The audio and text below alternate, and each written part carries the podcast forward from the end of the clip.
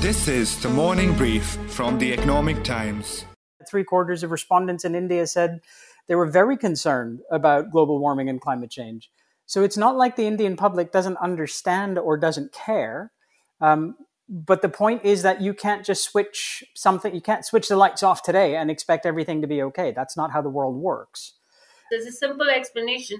If you like a broad mapping, if you do, coal is is the mainstay of the global south, whereas oil and gas is that of the global north. I mean, yes, but leave the Saudi Arabias and others aside in terms of the economy, but I'm talking about fuel requirements. And you look at the investments in oil and gas, I mean, there are multiple times that of coal and yet fossil fuels oil and gas walk away with unscathed from this whole experience. Uh, and so, I, yeah. I, but I, th- I, think it's, it's it's beyond india on on that particular count isn't it? In in many ways it's about i keep circling back to this issue of equity right? Like fairness um, and and and justice. So it's it's not like given an alternative if if there was a real a real invested planned um, and and kind of supported alternative to to coal, that people in India would still kind of choose coal. I actually disagree with you. I mean, you're right that a large percentage of people are concerned about climate change but i will i have a kind of a coda to that a rider which basically is about their concern provided they don't really have to do anything. India cannot walk away from coal because of, of this of the way our energy requirements are.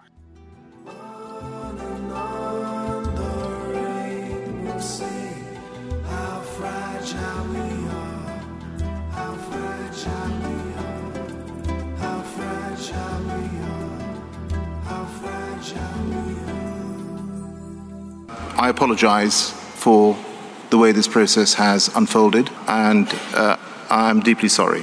I also understand the, the deep disappointment, but I think, as you have noted, it's also vital that we um, protect this package.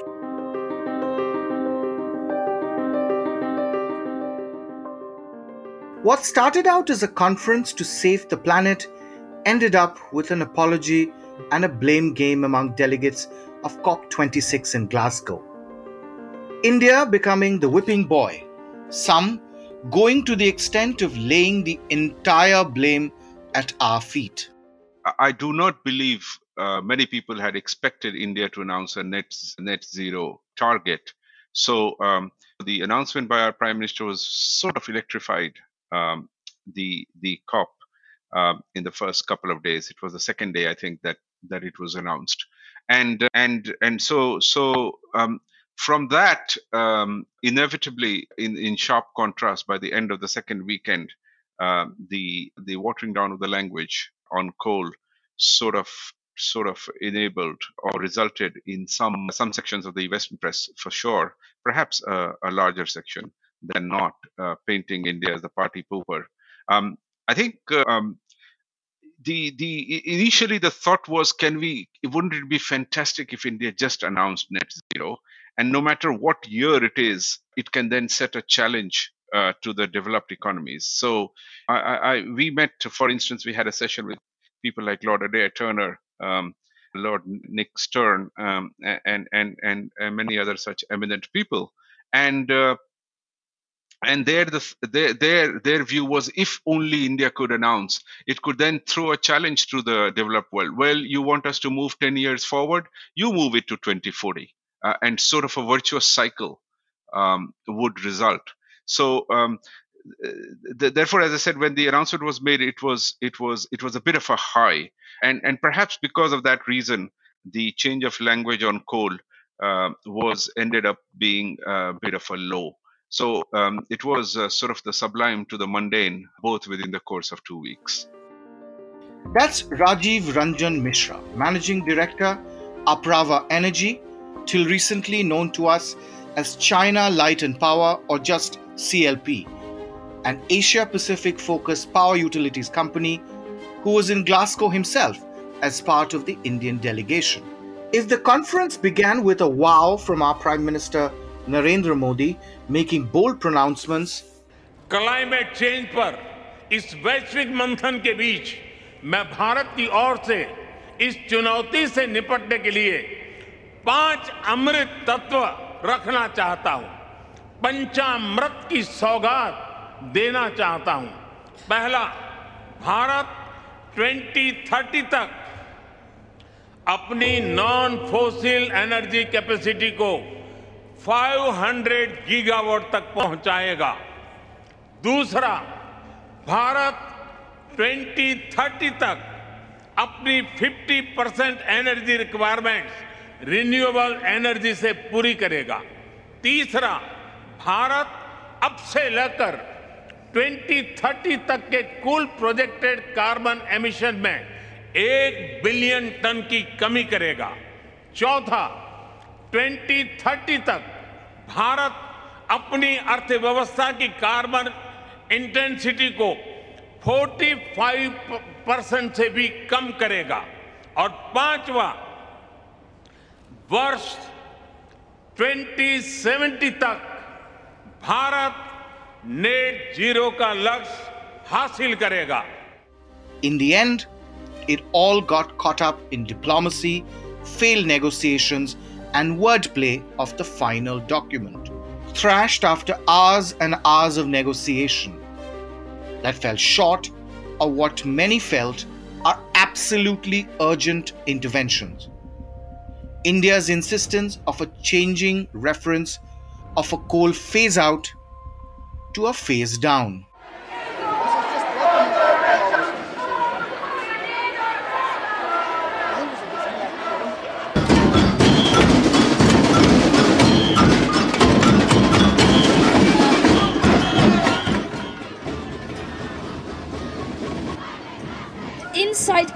Are just politicians and people in power pretending to take our future seriously, to, pretending to take the present seriously of the people who are being affected already today by the climate crisis.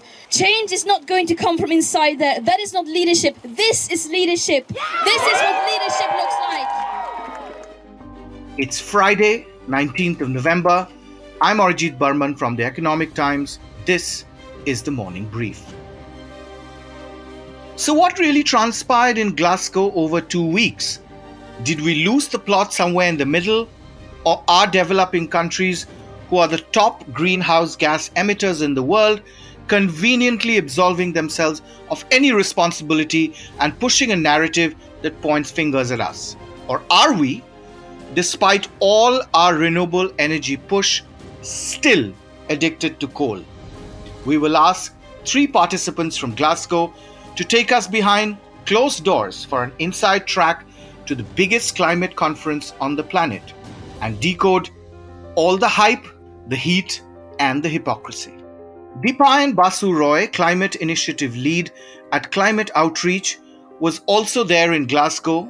Joining us from Oxford in the United Kingdom, he argues it's time to call a spade a spade. I do think that the way in which the final outcome was reported is not very clearly reflective of what was actually in the text.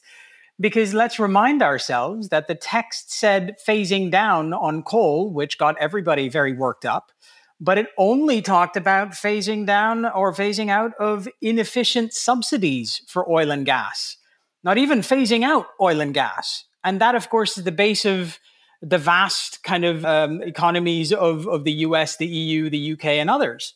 So, this text, as it was written initially about phasing out of coal, would have hit India and China the hardest because they are the, the, the most reliant on, on coal as a base for their, um, their, their electricity generation. So, there is an inherent issue here around equity, right? Around fairness because you're essentially asking the countries that are at the start of a, a, a journey of development who are experiencing kind of pretty um, high levels of, of, of, of, rural poverty, et cetera, um, to take the hardest hit. And that, that's, you know, in, in anyone's estimation is, is, is not any sense of equity and, and justice. To be fair, we also bungled up. The thing is that we often forget that these two week long negotiations are negotiations. They are they are about climate change, they're about the environment, but they're also about diplomacy. And I think that is where our biggest problem is our inability to socialize uh, our ideas if we have them and our our story, our inability to tell our story. That's Urmi, Urmi Goswami, my colleague at the ET, whom you have heard in our Curtain Raiser episode a few days back. Just like Rajiv and Deepayan, Urmi too was in Glasgow. I uh, it is in uh, it is at one level India's failure to tell its story well, uh, allowing itself to become the fall guy. How did that happen again? The prime minister set us off on a very high note. But the problem starts uh, literally on day two with the briefing by the foreign secretary, who who first talks about that point number two of Panchamrit, which is 50% of energy requirements would be from renewables. Now, there was a bit of a walk back on that already because energy requirement, colloquially energy and electricity, but actually in real terms, in technical terms, energy is far greater than electricity. But but there was a walk back to say that the prime minister meant electricity. It it it is a bit of a walk back, but one that is not unexpected because after all, the prime minister or no other leader is expected to be a technical guy. So therefore, that walk back was within the realm of the acceptable. But to go from generation, from energy requirement to generation capacity was a huge walk back. I mean, in technically, Harsh Shringla, uh, the foreign secretary, made that point, but he also garbled up many other things. So you didn't really know what he meant if he knew what he was talking about. But doubt started creeping in, and bit by bit, pieces of this were being talked back, walked back, and and again, we don't know if it was really being walked back. And then came the, the unkindest cut of all, which was the $1 trillion. The prime minister was very clear to my mind he was very clear that he meant that that 1 trillion dollar was a demand for for the developing world. But somewhere along the way it degenerated and on record degenerated into 1 trillion dollars for india. So in a sense india contributed to its own downslide. And had it just been its own personal downslide it, people wouldn't have worried you know, it wouldn't have become so big. They say, yeah, India behaved like like India, or maybe you know, there's a problem with the language. I mean, there would have been some some mitigating factor or or lack of concern. The problem started over coal. Now, you know, you you the truth is we are more than un, more than willing to do other things and a renewable energy program is a testament to that that we are willing to do things. But there is a limit to our capacity and therefore and there is a uh, there's a limit to our capacity and there's a there's a depth in our need. So we are stuck. And in a sense coal represents a, a Faustian bargain for us at one level. We want to get out of it and we can get out of it but not at the speed at which we are looking, where the world seems to want us to move out of. So, what Urmi is saying is in some ways we isolated ourselves and allowed others to control the conversation. We would have had support from many countries, China, for that matter, though China was also seen in the end in the huddle with us, Australia, I mean, Indonesia, South Africa. These are countries which have the same problem if the if the time frame is 2030. But we were not able to get them all to speak up. The other thing you have to remember that in a sense, uh, Alok Sharma had set the, the UK and and through its presidency had set the bar. You know, like one of its priorities or one of its key outcomes was to say, let Glasgow be the place where we consign coal to history. So they were, in that sense, so wedded to this coal part of the story that they, I think they lost sight of many other things in the process.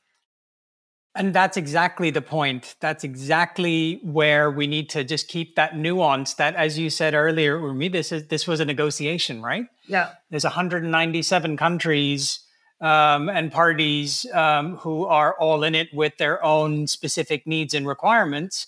Um, and there were a lot of things that started going wrong right from the right from the very beginning. The fact that the 100 billion pledge was not met again, um, and in fact, even additional um, kind of calculations of how that 100 billion could be met with with Bangladesh suggesting well why don't you say that you'll commit to meet 500 billion in the next 5 years? Um, you know even even pledges like that weren't necessarily picked up on.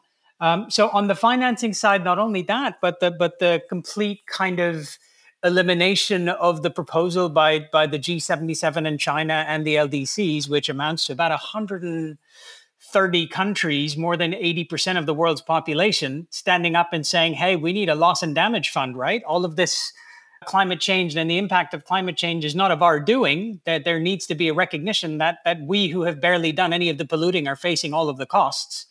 Um, a, a, very kind of central premise of, of, of, of the just transition conversation that has been happening around climate change.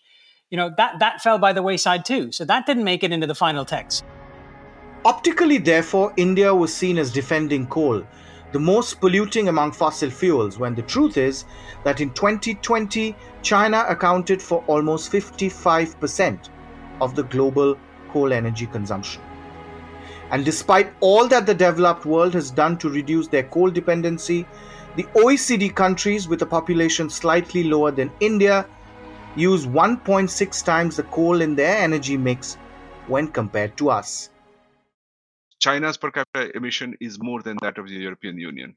And therefore, for India to um, uh, to be talked about in the same breath, and for us as well to be to be seen in the same breath as China, to me seems just seems wrong. It seems unjust, and it seems very strange.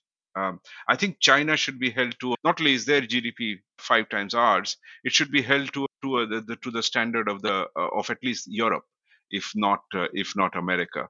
If I were if we were to use a really simple anecdote of going to a restaurant, right? Like it's, it's the equivalent of you going to a restaurant with your friends and ordering a bowl of salad while your friend orders everything on the menu and then turns around to you and says, "Right, let's split the bill 50-50." Because that's essentially what's being asked of countries here, of the poorer countries of the world, is to take on a much higher portion of the bill when they've generated none of the actual damage.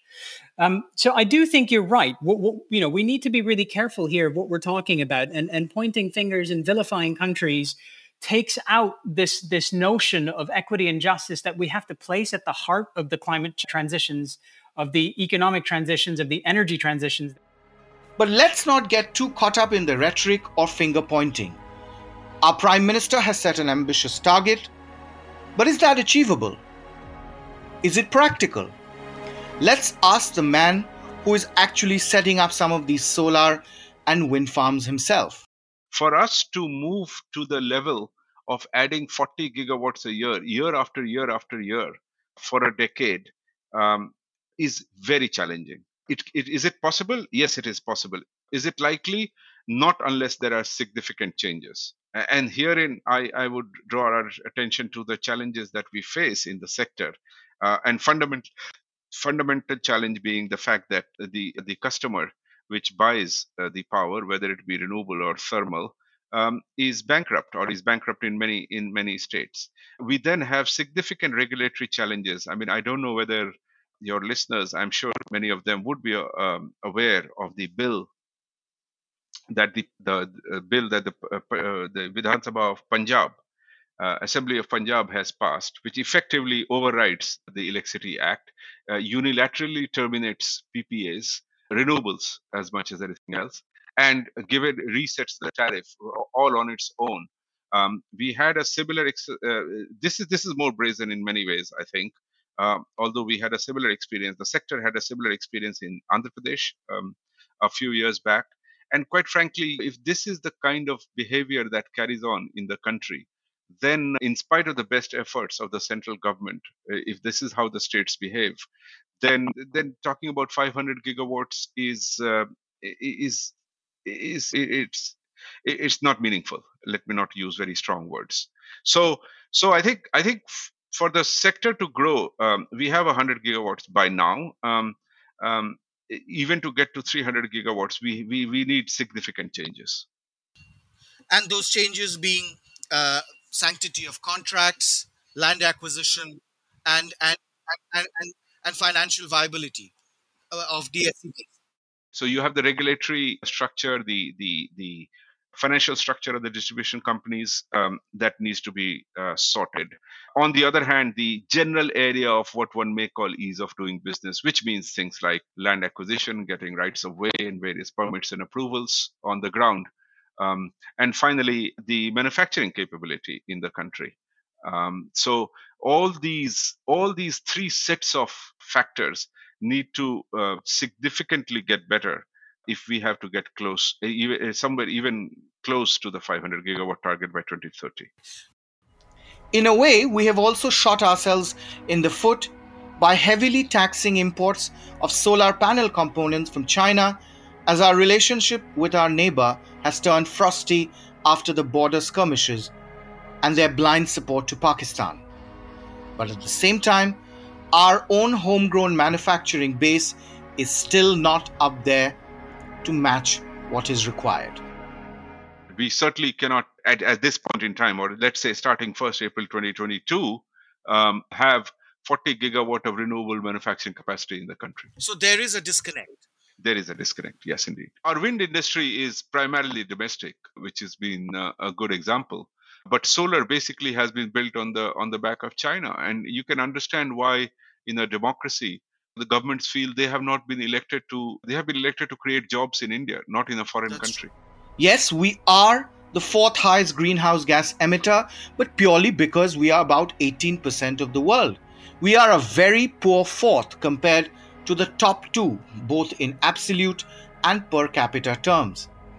India's dire energy poverty relative to the rest of the world is at the heart of our economic poverty and the consequent low adaptive capacity of the bottom 1.5 billion fellow Indians.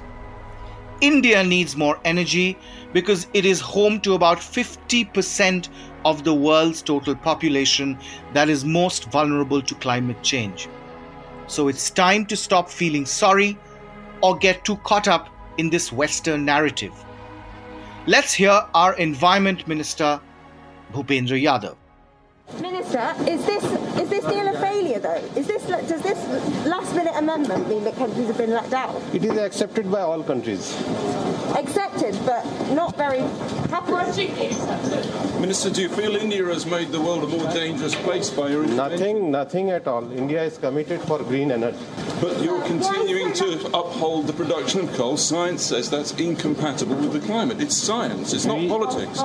It is, it is according to the Paris Agreement.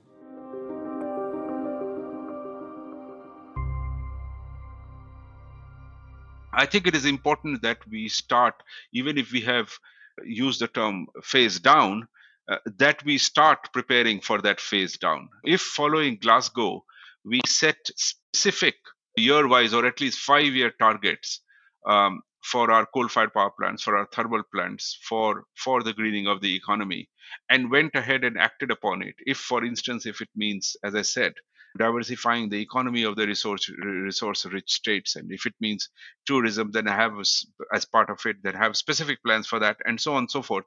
Uh, that is what we need to do. I think the the kudos of the first week and the derision of the second week or painting as villain of the second week would all be forgotten and should be forgotten if we actually do these more difficult things um, and plan for it. Together with that for meeting our ndcs or, or setting them as well or, or actually achieving what we have announced the three, 500 gigawatt we need to we need to resolve the the significant issues that the electricity sector faces. So that is that is to me that is where we go next. We hunker down and look at sector by sector and draw out specific plans for for greening of the sector and and transitioning of that sector by in, in the near term as well 2030 I, I i think it is important that we ourselves as citizens set for ourselves as corporates and and from our government as citizens uh, and we demand that we should have targets for 2030 2070 fine our children and grandchildren will enjoy. But we the the breathing problem in north india and in delhi is not going to come in 2070 it is here and now. Uh, so that's that's where i believe we should go The issue of climate change is here and now. You feel it waking up in Delhi, don't you? You face it when flash floods drown Chennai, or when landslides, forest fires, tsunamis wreak havoc. Politicians will play politics, but we as citizens need to be more responsible too when it comes to our own carbon footprint. Our states must also join the conversation but for developed countries like the US, they should also practice what they preach to the world. Just last month, the International Energy Outlook projected all fossil fuel usage growing in America till 2050, which is ironically the net zero year. Somehow, this contradiction was overlooked during the two weeks of hard work in Glasgow. As Rajiv said, we should hunker down and achieve immediate short term goals in a more comprehensive manner without the usual political and regulatory football that gets played out between the center and the states. And for heaven's sake, do not renege on contracts for projects after they have been awarded unless there is some genuine foul play. Green has to be in for us, for them, and for everybody.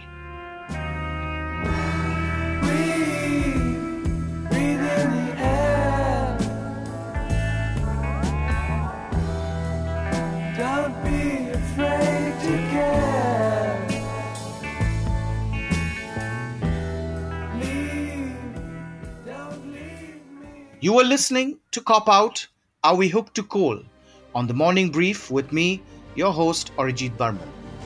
Producers Bhavya Dilip Kumar from the Economic Times and Soundarya Jayachandran from Awaz. Sound editor Varun Kapahi from Awaz. Executive producer, yours truly, Arijit Barman. I hope you enjoyed listening to this episode. We look forward to your feedback write to us at the morning brief at timesgroup.com. And if you like this episode, please share on your social media handles. We'll really appreciate it. The morning brief drops every Tuesday, Thursdays, and Friday. Thank you for listening and have a nice weekend. Goodbye and good luck. All edited sound clips used in this episode belongs to their respective owners. Credits mentioned in the description.